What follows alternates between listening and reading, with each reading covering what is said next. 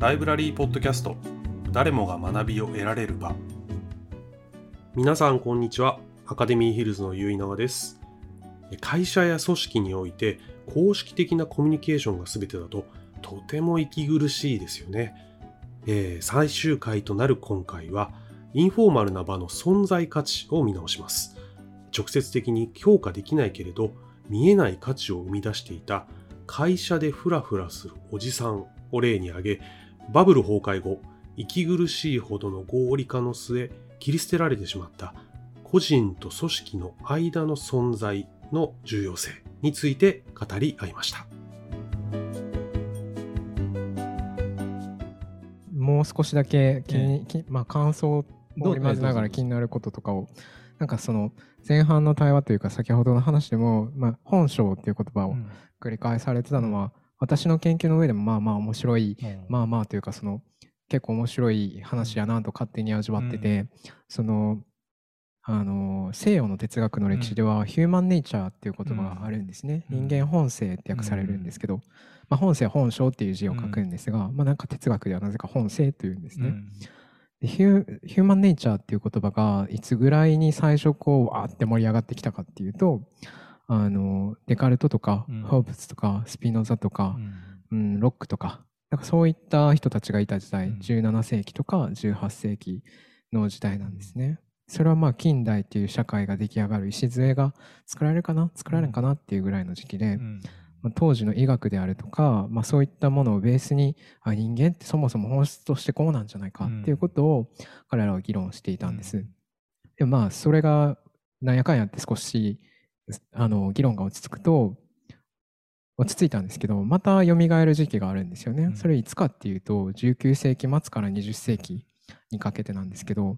その時期に何があったかっていうと心理学が発達したんですね、うん、私たちが知っている心理学と、まあ、かなり近い実験心理学なんかを伴うような心理学が発達したんですね。でその頃にヒューマンネイチャーって言葉がまた盛り上がりを見せて私の研究しているジョン・ディーもヒューマンネイチャーって言葉を使うしあの社会学とかあるいはこう神学なんかでもヒューマンネイチャーという言葉が使われるようになるんです。それはまあ一つは心理学の影響でもう一つはおそらくこう大衆社会というか国家みたいなこうまとまりが出てきた時にあの私たちってどういう存在なんだろうっていうのを捉え返すような。でそこでまあ一つのキーは私たちっていう集団を捉える上でヒューマンネイチャーを考えることが手がかりになるんじゃないかって言って、社会心理学っていう分野とかが当時発達するんですね。その中でヒューマンネイチャーってことが言われるんですが、うん、これまた難しいのは、また廃れるんですよね。うん、人間の本質なんて一口に語れるのかって話になるからです。うん、あの、それは、原因は結構はっきりしてて、うん、おそらく人類学とかの成果があの広く分野を超えて共有されるようになって、うん、なんかヒューマンネイチャー、うん、みたいな、多分それが一つの原因だろうと思いますね。文化人類学とか構造主義とか、まあそういったような立場が出てきたときに、人間ってこういうものってこう一口に語りづらいところが出てきたのかなというようなところえっと、文化人類学がどう影響してるあのつまり集団のタイプっていうのが地域によってかなり違いそうで、うん、人間とはそもそもこういうものだっていうことを果たして語りうるんだろうか。私たちはかなり、まあ、西洋私たちはっていうのは西洋の白人男性たちはかなりこうプロビンシャルな、うん、まあ、その局地的なすごい狭いものを本質と思ってたんじゃないかっていうような議論が、うん、あのおそらく影響を持ってヒューマンネイチャーってだんだん言われなくなっていったんだろうなと思いますね。なんかそういったもののプロジェクトをなんかやり直してるような印象を、まあ、哲学者として読めば そういうような印象を受けましたね。なるほど。なぜその、まあ、少しちょっと喋りすぎたんですけどヒューマンネイチャーというかその本性っていう言葉がなぜ気になるのかっていうのは逆に気になりましたね。ああなるほど、ね、あるいはそれを使うときに集団っていうくくりをどれぐらいこうな滑らかにつながっていくものとして意識してるんだろうとか、うん、そのあたりは少しお聞きしたいなと思ったんですけど。うんそうですねその、まあ、そもそもね本性っていう言葉にこだわったっていうかそれはまあさっきも言いましたけれどもやっぱり、まあ、多くの、まあ、なんとか日本の組織っていうのはなんか人間性に即してないみたいなねところを感じていて、まあ、本来持っている人間のための組織じゃなくってあえてそれを咎めてえー、なんか機能機能集団を作るみたいなね、うんうん、いうところでそれがまあもちろんうまくいくような局面もあるんだけどもうまくいかないような局面も結構いっぱい出てきて逆に今うまくいかないような局面の方が多くなってきているというのをまあ旗から見て思ってつまりその一人一人の能力が発揮されない。まあある意味あのちょっと言葉変わる意味変わるかもしれないけど一人一人のやっぱり本性本来持っている能力っていうのは持ってるんですよね。どんな人だってもちろんタイプは違うんだけども。それを発揮することによっていろんな異なるタイプの人たちがそれを発揮することによって強い組織ができていくっていうのがまあ本来あるべき姿だと思うんですけども、それがこう何て言うの発揮されない。本来持っているものがだから development されてないんですね、 develop されてないんです。あるあるんだけども develop されてないっていうのが根っこの問題意識としてあって。じゃあなんでそうなっているのかと。で考えていくとやっぱり一つはね集団なんですよつまり集団との関係性において例えばね、あの例えば営業課っていうね集団があって課長がいてもう日々こう顔を接していて同じ職場でっていうところにはここはここでのなんかダイナミズムがあってでなんかなんていうかなあるメカニズムが動いてるんですよ。でそのメカニズムがうまくいかない方向に行っちゃうと一人一人が発揮できない、でも一人一人やっぱりその集団のコントロールってやっぱすごくビビッドに感じていて、うん、あの人どう思うかな？課長どう思うかな？部長どう思うかな？っていうのはやっぱ本能的にやっぱ人間あるので。でそれで発言されていない。本来持っている能力が発揮されだからまあある意味本性が出ない。っていうのがまあ僕きっと問題意識としてあって。なるほどなるほど、うん、だからその集団の中でいかに本本領が発揮できるのかと、うんうんうん、そのためにどうすればあのそなんでそういうメカニズムになっていて、そのそれをいい方向に回すためにはどうすればいいのかっていう問題意識から出てきてる、なるほどです。なんか少しイメージをお聞きしたいんですけど、うん、なんかさっき発展とか発達というようなことを develo development っておっしゃってたと思うんですけど、その言葉には、そのdevelopment というフレーズにはかなりこう内側にある可能性を開花させていくというかつまり植物が種から芽になり花になっていくような、うん、そういう内側の可能性を発展させていくというイメージが英語自体にあると思うんですけど、福田さん自身もそういうそうんええ、でそれを阻害しているような例えばインセンティブベースやルールベースの過剰なコントロールが働いているんじゃないか、うん、角を矯めて牛を殺すようなことやってるんじゃないかと。そうです。そうですだからあのね development って envelope で封筒で開けるっていうことなんですよね。そうですね。可能性を開いていく、うん、開いていく。だから development だから不動産のデベロッパーっていうのはその土地が持っている可能性をね、ね森ビルみたいなね土地が持っている可能性を開いていって、うん、価値を上げていくっていうのが development で。で人間も同じで、うん、本来持っている人間が持っている良さを develop 開いてあげる。なるほど、そういう人間観、ねうん、だからあの、僕がずっと人材開発をやってるって言い方は、頭の中常にそれがあるね。なるほど。人の持っている本性を develop していくためのお手伝いをしています。で、それが個人はそうだけど、じゃあ組織がどうすればそのその人たちの集団としての組織が develop されるのか。なるほど、なるほど。っていう発想ですね。結果的にその個人の可能性をうまく引き出す組織になれば、組織自体もそういうふうになるっていうイメージなんですね。そうです、そうです。だから一番の問題は逆に言えば、一人一人の能力が develop されてない。なるほど。発現されだから能力がないことが問題じゃなくて、だ研修するとなんか能力をインプットするみたいなね、はいはいはい、イメージがもしかしたらあるのかもしれません。可能性を植え付けるんじゃなくて、引き出すんだ。引き出すんです。本来持っている能力をちょちょっとこうね、ハサミでパチンと切ってあげると、ふわっ開くのが development だって、そのお手伝いをするっていうスタンス。これも一貫してますね最初なるほどです、うん。まあ、そういう意味では性善説というか あの人は持っているんだと、ただ人によってタイプが違う、はいはいはい、いろんなね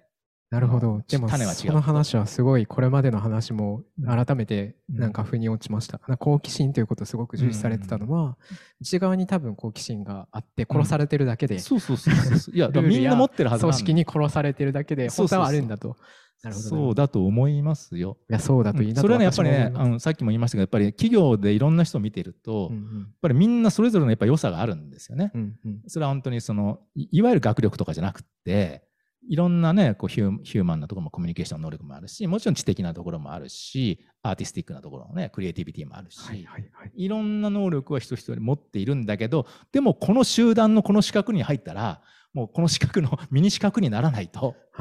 辛いっていうかね、はいはいはい、だから develop できないんですよ。うん、しちゃったら自分が苦しいから。いたたまれだからやめちゃうしかないんですけど、やめちゃうか我慢するしかない。で、我慢するとどんどんどんどん自分がね、うん、嫌になって。て俺たちはバカカじゃないって言わせてしまうわけですね。そう。でもあのベトナム人はそこでカーンと言ったから、うんだから development できた、そうですね。そして経営者に聞く耳があったから、そうそうそう。で奥さんがいたから。うん、感知する余地があったわけですね。ええええ。うん、そうするとやっぱ上に立つ人が実はなんか現場以上に上に立つ人こそが感知する力、まあ、観察する力が必要だっていうことなのかもしれないですね、そうですね。だからやっぱり、なんていうの、やっぱり組織は常に上を見ているので、うんうん上の人がどういう振る舞いをするかっていうことが、やっぱり下に影響をものすごく当てる、ね。与えるので、あのーなんて言うんでしょうかね。上の人がそうやってこうデベロップするような姿勢を見せ見せていれば、うんうん下も必然的に、まあ、中間もそうそうなるし、下もそうなるっていう。やっぱうん上から変えるべきだっていうのはもう昔はよく言われてるんですけども、下から変えるんじゃなくて。そうですね。おっしゃる通りだと思います。ええなんか、あの、それこそメッセージとして、いや、みんなの可能性を重視してるって一般的なことを言っても、うん。やはりそこでも仕方がなくて、具体的なストーリーというか、うん自分自身がエピソードになって、その姿勢を見せていかないといけないということだと思うんですよね。あ、言ってるだけで、まあ確かに大事かもしれんけど、この会社はそういうのする気ないわって、うんまあ女性活躍にしてもそうですよね。言ってるだけやな、まあ、国とかも言ってるし、みたいな。ね、だから、大体ほら、社外取締役とかでもね、うんなんか決まってるからルールだから、じゃあ何割社外を外、ね、取締役外部にしなきゃいけないとか言って、でもそこにどれだけ魂が入ってるかなんていうのは、もう見れば分かりますよね。そうですね。えまあ、ラインナップ見て、あ、あ、あ、あ、なるほど、やっぱりアリバイ作りだな、みたいなうね。ん。そうですね。そんなのみんな率先炊飯じゃないけど、上からやっていけば、例えば、ジェンダーのアンバランスにしても、上が実際に行動する姿勢を見せると、実際にこう組織の下の側も変わっていくっていうような研究とかは、まあ、ケースめケーススタディレベルではありそうですね。ええそれはもう絶対そうだと思いますよね。うんなるほど。だからやっぱ日本のやっぱり集団っていうのは、やっぱりすごい強力なんですよね。うんその職場集団みたいな。あのまあ、その大学がどうなのか僕はよくわかりませんけども、やっぱりこ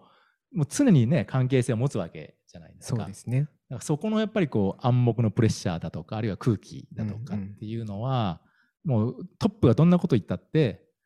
ね、抑え込むみたいなところがあって、まあ、さっきのね、上から変えるっていうのはちょっと矛盾するところもあるんですけども、うんでもこれやっぱりすごくやっぱ日本の特性で、場場にこう、なんていうの馴染むっていうか、そう合わ。すというか、昔からよく、特にまあ昔はそうだと思いますけど、会社のことを家族のメタファーでよく表現するような会社とかありましたよね。でもその時の家族っていうのはこうお互いを認め合い尊重し合う家族では決してなくて、必ずしもそうではなくて、まあ、どちらかというと家父長的なはい抑圧的な、あるいは忖度を要求する家族だったりすることもあるということかなと思ってお聞きしてました。あのね、本の中でも共同体っていう話と機能集団っていう、うんうん。で会社っていうのはその両面があるような気がしていて、はい。共同体的なあの要素なんだかな要素もあるし一方で当然、ね、利益を上げるって機能体、うんうん。機能的な機能体的な要素もあってでやっぱりここのバランスだと思うんですよ。で今までの日本企業ってどっちかというとコミュニティ的、うんうん。つまりあの要はみんなが生き残っていくためにみんなで助け合って、もう終身雇用であのっていうね守り合うっていうそういった組織が長く続いていて一方でどっちかというと欧米型の組織っていうのは機能的に、まあ、パーツ入れ替えてより企業価値上げられるようにどんどん変えていこうっていうまあ両極端じゃないですか。うんでまあざっくり言うと日本は共同体から機能体的に風にこう徐々にこう変わりつつあるように見えるんですけどもでそれってまあ僕らからするとその共同体的な組織にいた経験があるので体験的にね、はいまあ、あの銀行なんかにいるとやっぱ共同体なわけですよね。でやっぱそうそれが良くないっていうこともよく見て見えてあの見ていてでより機能的な組織になるべきだっていうのも思っているんだけどでも果たして本当にそれでいいのかなっていう。若い人は面倒くさいつながりを嫌い、うん嫌ってるように見えて、うん同時にそれはないからこそ求めてるようなところがあるんですよね。嫌ってるから求めてる。まああのいやその感情は人によってこうバランスは違うと思うんですけど、基本的に深いつながりっていうのが、うん。まあ、ないわけですよね。つまり生まれてすぐずっとここにいるっていうことが多いわけではないですよね。皆さん自身がこう転勤しはったりするように、うん。それに合わせて子供だって動くとかっていうこともあるし、あるいは地元の学校に通うかというとそうではなくてこう親の方針でなんかちょっと遠いところの私立に入るとか、簡単にコミュニティの移動が行われたりするわけですよね。うん。あるいはその自分での友人関係の中でもこうスクールカーストだったりとか、うん。何をこうどこに照準を合わせたらいいかっていうのが、まあ、なんとなく用意されちゃってるところがあったり、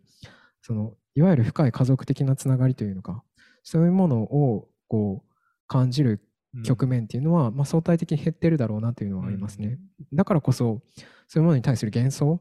まあ、具体的には多分親友とか、あるいは恋人に対する幻想っていうのはすごく高まってるんじゃないかなという気はなんとなくしますね。だから友達であることの規範性があれは恋人であることの規範性がすごい高まっててこうでないといけないとかっていうふうに縛るような側面もま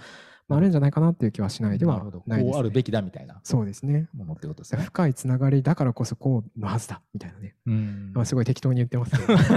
なんかまあそんな印象は個人的にはありますけどね。なるほど、うん、そうですね、うん、なんか少し、うん、なんかそれで言うと組織ということで言うとこの本の中で、まあ、私がいいなと思ったのはあのインフォーマルなコミュニケーションの大事さみたいなものを書いてるっていうことで、ふらふらするおじさんの話を。おじさんだけじゃないですけどね、はいはい、ふらふらする人っていうのを後半の方に変えてたと思うんですよね、うんはい、あれはやっぱすごい大事だなと思うんです。その組織の中の知識トランザクティブメモリーの話なんかを引っ張りながらふらふらする人っていうのは実はなんかこう、うん、あのプロジェクトをうまく回したり実現させたりするにあたって、うん、見えない企業をすごくしていたんだっていうような指摘ですよね。そうですよね。あの、まあ、僕自身もかつては もっともうちょっと若い頃は、やっぱりそういう人に対して若干こうネガティブに見るところがあったんですよ。要は生産性が低いとかね、うんうんうんうん。なんで俺たちこんなガツガツ働いてるのに、あの人なんかフラフラしてるんだとか、ね、あのやっぱやっぱりあのまあ若気の至りってもあるんだけど、やっぱその価値が全然見えてなくて、なんか無駄なことしてる。なんであの人の給料俺たちが払ってんだみたいなね、まあ、はい、極論言うとね、まあ、そういう風潮って、まあ、日本全体にあったような気がするんでやっぱりバブル崩壊して業績悪くなってくると、まあ、全体日本全体がねやっぱり効率化っていうことになるのでそう当然やっぱそういうふうに目がいっちゃうわけですよ。生産性が低いとか。でもそれって確かにあるなんか短期的なねショットだけで見ればそうかもしれないですよね。その人がじゃあ何を今生産してるかっていうと大したもの生産してないのででもそれを長い、ね、時間軸で見るとその人がいることによって他の人たちが動きやすくなるとかね、うんうん、他の人がこうの関係性が良くなってそれによってパフォーマンスが全体のパフォーマンスが上がるってことは確実にあるはずなんですよ、でもそれってもちろん計測できないですよ。そんなの。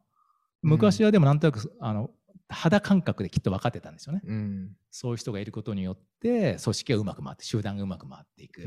だからやっぱああいう人も必要だよねっていうのが暗黙の了解ができたのがやっぱり効率思考で、うんうん、そのどんどんどんどんカットされていくことによってやっぱそうそういう存在が居づらくなっちゃう。そうですね。これは僕が振り返ってみると、まあ、自分自身全然見えてなかったなって反省もあるし、うん、これはにあの、まあ、別に日本だけじゃないと思うんだけどもやっぱり組織にとってすごくパワーを弱くしてしまっている一つの原因なのかなっていう気がしますね、うん、肌感覚で。そうですね。なんかその具体的に例えば報告書を書くときとかに、このフラフラしてる総務の人に助けられましたっていうフレーズが出てくるとは思えないですもんね。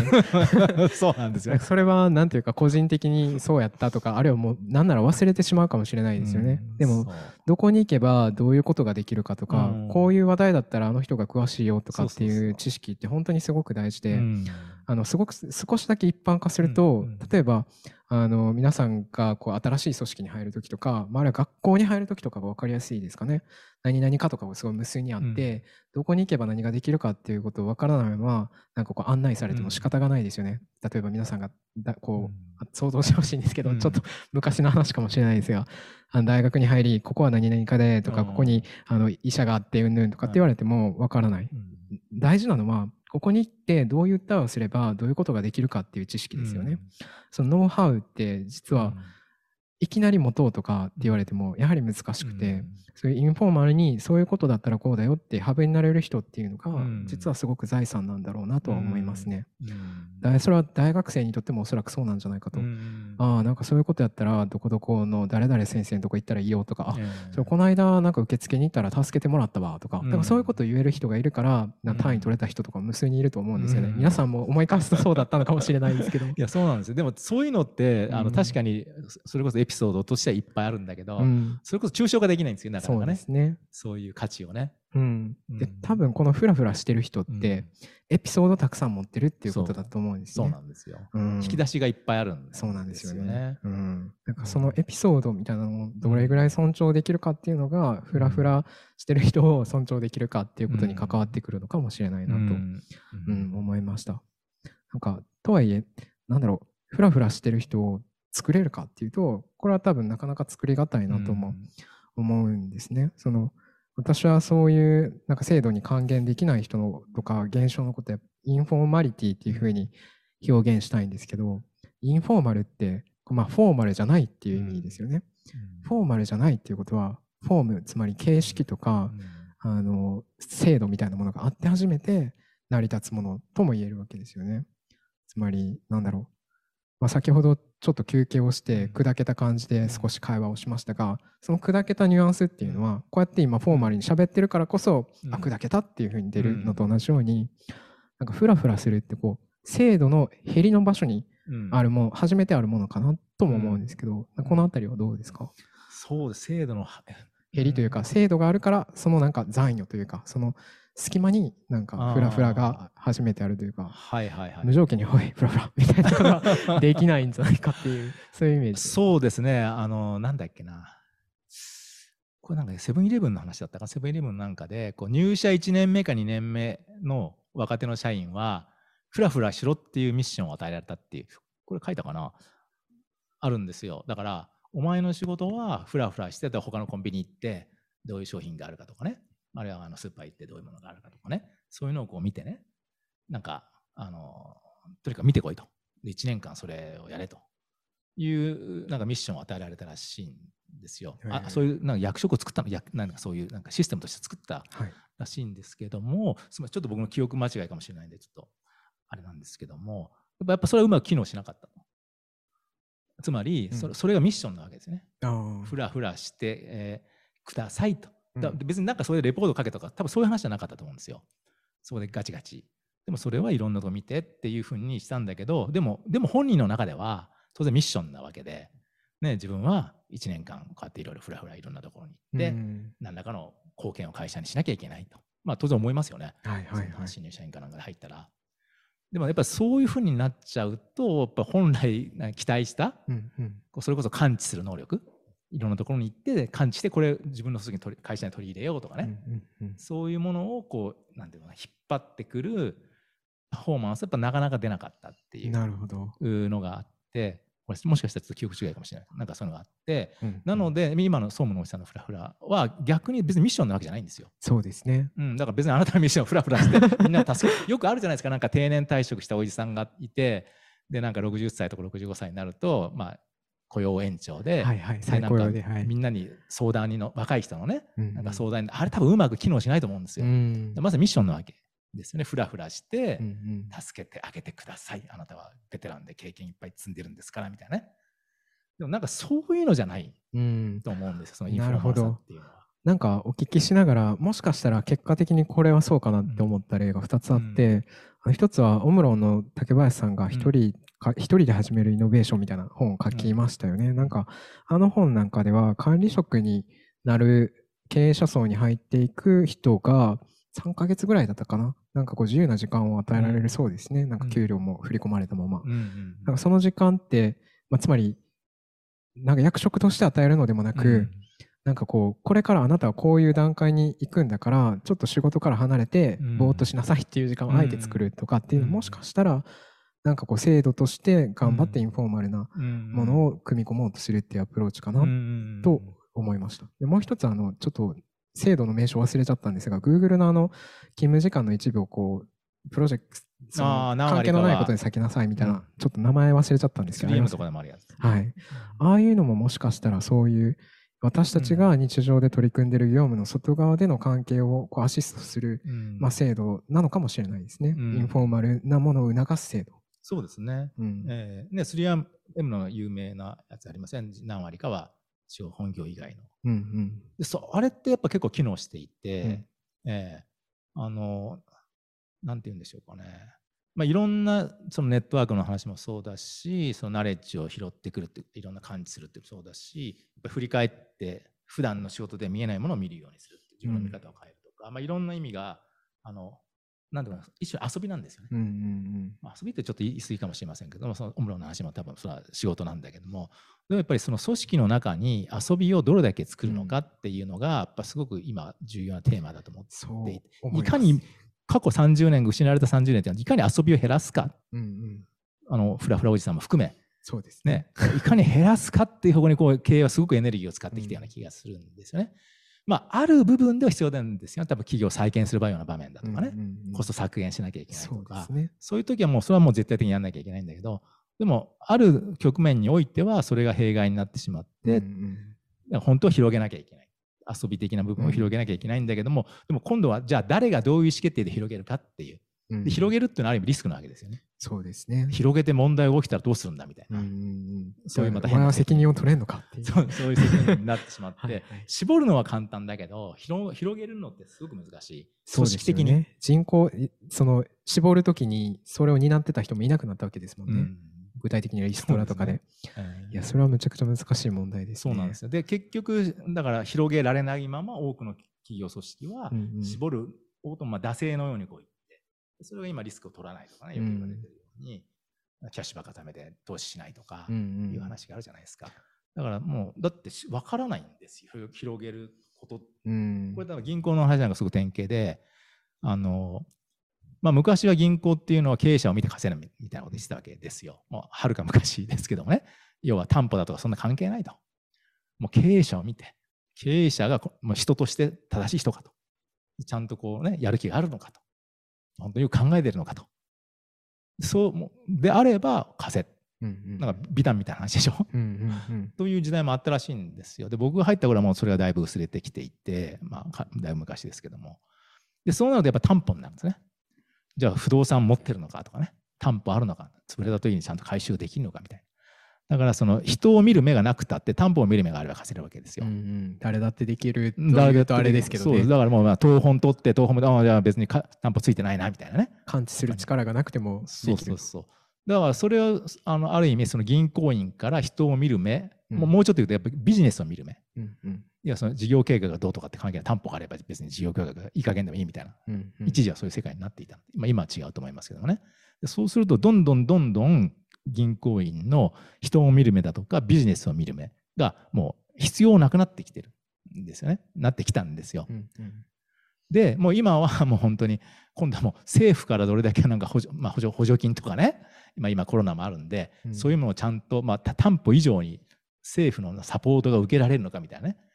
そういう局面まで行っちゃっていて、うん。じゃあちゃんとこうそういう制度を理解してるかみたいな今度はそういう話になっていって。どんどんどんどん劣まあこんこんな言い方したら失礼かもしれないんだけど 劣化する方向に行って、うん。でそこでなんで銀行リスク取らないんだみたいなねうんうんうん。ねもうなんでお金貸さないんだとかね。だって貸し方わかんないですよ、だって経験ないんだもんほとんどの人が。っ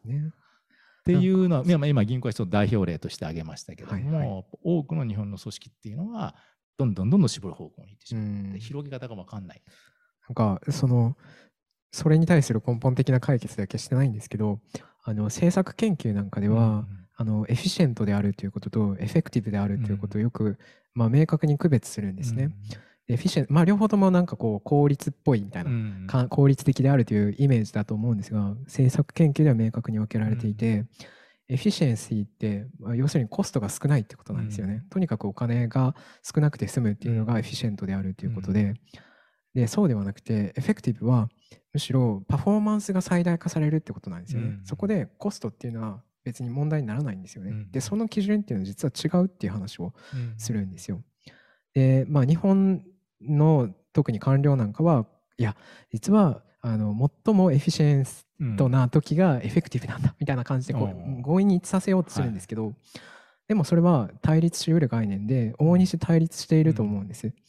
あの別にお金だけを想定する必要はないと思うんですが、かけるコストを減らせば減らすほどエフェクティブでなくなるっていう局面っていうのはもう日常でもあらゆるところであると思うんです。うんなんかそういう話なのかなと思って聞いてまあます、ね。貧すれば損するってやつですね。そうですね。なんかもうほんまにプライベートなレベルでも、うんまあ、パートナーであるとか、うん子供に対してコスト、まあ、つまり時間とかエネルギーとか思いを割かないほど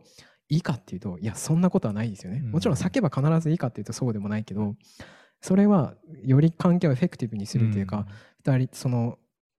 パートナーや子供との関係をより豊かにするっていう基準とコストってこれ関係ないですよね。うん、うん、なんかやっぱそういうそもそも論を忘れちゃってるんだろうなという気は、どんな組織にもあるんだろうなという気がしましたね。えー、あるいは国のレベルでももしかしたらそうかもしれないです、ね、そうですね、うん。本を読むときになんかこう読みの水準を頭の中で分けた方がいいっていう話を福澤さんが参加してくれた、まあ、セミナーでしたことがあるんですね。でまあ一つは意図。この著者はどんなつもりで書いたんだろうか。どんなことを言おうとしてるんだろうかということですね、まあ、著者の意識に上っていることを理解する読み。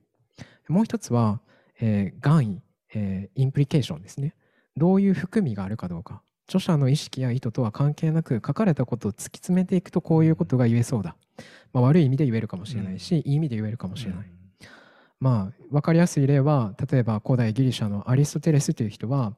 政治学という本の中で、まあ、いろんな素晴らしい議論をしてるんですが奴隷制を前提にしてるんですよね。でも彼は特別なんていうか邪悪な人間ではないけど奴隷制を当たり前のものとして扱っていて、差別する意図はないけど差別的ですよね。奴隷が当たり前にいて奴隷は奴隷なんだって生まれながらにして奴隷なんだっていうふうに扱うんだから。こういうふうな意図はしてないけどそこからまあ自然と見えてくるものを願意っていうんですね。これが2つ目です。まあ、著者がどんなことを考えているのか、うん、著者が考えていなくてもここから引き出せる議論。それが願意。で最後はまあ触発ですね。読んで何を考えたかってことこれはやっぱ著者の書かれていることと分離しうることだっていう、この3つを分けないとなんか混乱するんですよね。この本にこんなこと書いてあった。いや書いてないやんとかね、うんうん、あのそういう話になるんで分けた方がコミュニケーションはしやすいだろうなと私は思いますね。で、ね。えー、多分読む時もそれをなんか頭の中にちょっと置いとくとそうですね。ねこう読み方がなんか立体的になってくるような気がして、うん、それでねまあ意図はともかく、ね、あの触発と願意、うんうん、この本を読んで谷川さんがどんな願意を読み取ったのか？願意願意は例えば一つはあのヒューマンネイチャーの話ですね。そういうプロジェクトをやり直すものとしてつまり人間ってこういうものっていう本質を置くことでなんかこう理解できると思ったデカルトや、うん、あのホーブスの時代17世紀18世紀の時代のプロジェクト、うん、19世紀20世紀の実験心理学とか、うん、社会心理学とかを踏まえたヒューマンネイチャーを探求するプロジェクト、まあ、そこでは集団も扱おうとしたわけですね。うん、でもしかし、まあ、いろんなこう多様性が見えてくるにつれて、まあ、語れないかもっていうふうになった。うん、なんかそういうふうなプロジェクトの一つに、まあ、見えたっていうのがまず一つですかね。そそれに対して谷谷川さん個人としてはどういうふうに思いました？いやなんかそういうことできたらいいのになとは思いますけど、うん、なんていうかそうですね、うん、どういうふうにしたらいいかっていう結論はないんですが、うん、人間一人一人はすごく個性的なものだと思うんですよね。あのすごく具体にフォーカスすると、うん、しかし同時にこう引いてみたらすごく人間って単純だと思うんです、うん、群れとして見たり、まあ、あるいは歴史みたいなすごいスパンで見るとああ人っておるかって思ったり、うん、ああとはいえなんか心を揺さぶるなとかそこに矛盾するものもあるしなんかでも群れとして見たらすごい単純ですよね。こういう属性を持っていたらこういう振る舞いするっていうことも結構明らかだったりする、だからそういうものを語りうるんじゃないかっていう気はするんですけど、うん、うん、できたらいいなって思ってるぐらいで、うん、その先は私にはちょっと分かんないですね。ネットワーク理論とか多分そういうことやりたいんだろうなと思いますね。うん、なるほどなるほど。そうですね。それがまあ一つ思ったことですかね。もう一つぐらい思ったことがあったと思ったんですがちょっと忘れちゃいました。うん、何だったんだろう。触発は何かありました？触発されて考えたことですか,、うん、別にこの本のこうテーマとか全く関係なくでも。いや燃えよドラゴンですかね。そっかそっか。あの We need emotional content っていうのがなんかすごい刺さったんですよね。うまく言えないですけど。そう映画を見てもいくらもそれ以上の解説はないんで何も分かんないんですけど、そしてなんかこうやるんじゃなくて、頭を指してたっていうのも結構面白いなと思って、エモーショナルっていうと私たちはってやりそうだけど、えー、そうじゃなくて、えー、なんかブルース・リーはこうしてたんですよね。なんかなんか観察って私はすごく大事だと思うんですが観察ってすごい同時に情緒的なものでもあると思うんですね。うん、なんかもう言い換えると理性って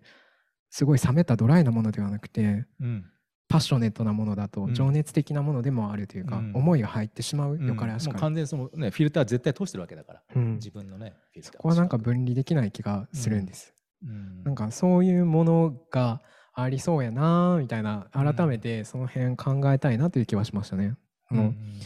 もっと私なりの言葉で言うと多分直感イントゥイションかな。と、なんかこう心のざわつきとか、うん、なんかおなんかなんかあれだとか、うん、これは良くないとかそういうなんか自分ではうまく言えない心のざわつく瞬間みたいなものが、うん、多分エモーショナルコンテンツでありインツイションなのかなと、うん、それはどっから来るどっから来るか。どっから突っ込んじゃいますけど。どっから来るか。いやだから自分の中で7から瞬別してるわけですよね、うんうんうん、これは面白いそうですね。基本的には、はあ、難しいな。習慣で物事を処理しているので、うん、つまり例えば歯磨きをする時、うん、お箸を使う時、うん、あるいはマイクを持つ時、別に私たちはなんかあビビってきたりしないですよね。なんか歯磨きながら、しながらビビッとすることをなかなか想像できないんですけど、習慣で処理している時っていうのはきっとビビッと来ないんだと思います。ただ習慣のそのループを超えて、なんかこうざわってするっていうことがたまにあると思うんですよね。うん、しかしこの習慣を回すことに集中してしまうとそのビビッときたりゾワゾワってしたりモヤモヤってしたりするっていうものが押し殺されてしまう、うん、回すことだけに集中すると、うん、つまり歯磨きを滞らせてしまうわけですよね、あるいは喋ることを滞らせてしまうわけですよ。日常のスムーズな進行を優先しなくなった時に、ふとその隙間に垣間見えるものかなとは思いますね。うん、返しになってます？やっぱちょっと僕は、ね、全くの答えのないの問いをかけてるんで、うん、いやでもでもねそのやっぱりそのなんか合理性だけでは測れない部分っていうね、うんうん、あののがやっぱ多いじゃないですか。理性とかだけでは測れないものっていうのが。でやっぱりあの、まあ、いわゆるその機械的な本に戻ると機械的な組織システム感みたいな話っていうのはやっぱり合理性だとか、まあ、も踏み込んじゃうと理性みたいなところがベースとしてあってあると思うんですよ。でも一方でやっぱりねその有機的っていうところは、まあ、もちろんその合理性や理性も前提としてあるとは思うんですけども、まあ、それ以外のものっていうものもの重要性、まあ、感情だとかさっき言ったねその物理的なものとかも。でももがなんか、まあ、より一層重要なような気がしていて、うんうん、でもそれってこうなんていうのかな、ね、なかなか計測もできないしこうわからない部分で でも人間はやってるんですよ。そうですね。脳の中で、うん、自動的なある意味やってると思うんですよ、だから好き嫌いがもう結構人によって分かれるっていうのは。まずざわざわとする瞬間に目を凝らすことが人間にとってはしんどいことだだと多分思いますね。うん、子育てをしている時に私はしてないんですけど子供いないんで。あの子育てをしている時に例えばいつも通りやってればそれで済ませてなんとか自分の睡眠時間を確保できるとか、うん、あの明日の仕事のことを考えられるっていう時に、うん、なんか子供の例えば表情が一瞬気になっても、うん、まあでも普段通りといえば普段通りやしまあえっかって思うことだってできるわけですよね。でもそこにエネルギーをかけるとそのざわざわを捕まえて掘り下げてしまうと、やっぱそこに向かわないといけないわけですよね。だから見て見ないふりをするっていうことが例えば往々にして行われるし、まあ、大体においてそれでは問題ないと思うんですよね。あの企業でも多分そうでああなんかこのプロジェクトまずそうやななんかすごい炎上しそうだってこういうとこな、まあえっかみんなもう決済とかしてるしな みたいな感じで企画を進めていくっていうことはむちゃくちゃよくあると思うんですね。ああもう誰にも止められへんわ上の人に止めてくれること期待しようと かそういうような、ね、生還をするってこともよくあると思うんですよ。なんかそういう習慣を止めるってことはすごいエネルギーを使う、組織のレベルでも、個人のレベルでも、うん、それはそうね、だからそういうざわざわ感みたいなものを、まあ、自分が自分が自分自身に感じるっていうことと、まあ、他者他者がそのざわざわ感をね感じてるっていうことをまあ読み取るっていうか、多分そういうのってやっぱ集団の中ですごく大事なんでしょうね。でそこはやっぱり習慣を回すフォーマルなコミュニケーションでは救い取れない。あそれこそインフォーマルにフラフラしてる人とかが来てうん「おいどうしたん?」とかって言ってくれて初めて「あなんか実はこういうこと気になるんですよね」みたいな「あ分かって言うとくわう」ん。みたいなね。なんかええそういうのが。あって初めて言いやすいんでしょうね。う。ん、それも一種の遊びですよね。うん、制度を通してなんか正式に申し立てるとか多分無理ですよね、ええ。うん、一社員には。うんなんかそういうことは言えるのかもしれないですね。ううん。んそうですね。あ触発で思ったことを思い出しました。あの可能性を引き出すっていうタイプの議論、一個人がそれぞれ持ってる内側にある可能性を引き出して展開していく発揮していくっていうその阻害しているものを貯金と切るっていうことがうん。まず一つ重要なことでっていうようなお話をしてて、うん。なんかそのタイプの議論はなんか政治哲学とかでは徳地主義って徳を、徳で収めるって書いて徳地主義って、うん。まああの人徳の徳。そうですそうです。あの儒教とかがそうですね、なんか一人一人の心が収まれば、まあ、やがてこう天下も太平になるみたいなね、うん。そういう世界観となんかすごく近いなという気がして、まあ、これに相反するものはそうではなくて国家の暴力の独占がとかあるいはまあ国家によるガバナンスがっていうようなかなりトップダウンなアプローチ発想を取りがちなんですよね。うん。このボトムアップかトップダウンかっていうようなところは結構視点として違いそうな。つまりうん。ボトムアップっていうのも違うな。なんかそういう一人一人のし可能性にフォーカスをしな当てながらなんていうか、うん。えー、と経営者層にどうアプローチしていくかとか組織にアプローチしていくかっていうことを考えてるんだなということを思いながら読んだ記憶がうんあります。そうですね、なんかね、一般に組織の情報の流れっていうのは、まあ、トップからどんどんどん下にこう降りてくるっていうのが、まあ、自然っていうか、まあ、普通の流れなんですけども、やっぱちょっと、ね、僕がこだわってるのは、まあ、ボトムって言い方はあれなんですけど、まあ、が周辺っていうんでしょうかね。前線に接してるっていう意味での、まあ、周辺かな。そこから情報がどんどんどんどんこう内側に流れてくるこの流れが、うん。まあ、すごく大事であって、まあ、それをフィードバックしてもちろん上から下にも流れるんですけどもその周辺からいかに内側に流すか。でこれがやっぱすごく難しいですよね、やっぱり組織っていうものは。でもやっぱりねやっぱいい組織っていうのはそれがすごくできてる感じがするんですよね。人の顔をした組織。読書体験トークいかがでしたか？六本木ヒルズライブラリーではメンバー限定の少人数制ワークショップ読書体験会を開催いたします。福沢秀弘さんの著書人の顔した組織を読み参加者皆さんの実体験を共有しながら組織の能力を最大限に発揮するための対話型のワークショップです。ぜひご参加ください。ライブラリーポッドキャスト誰もが学びを得られる場。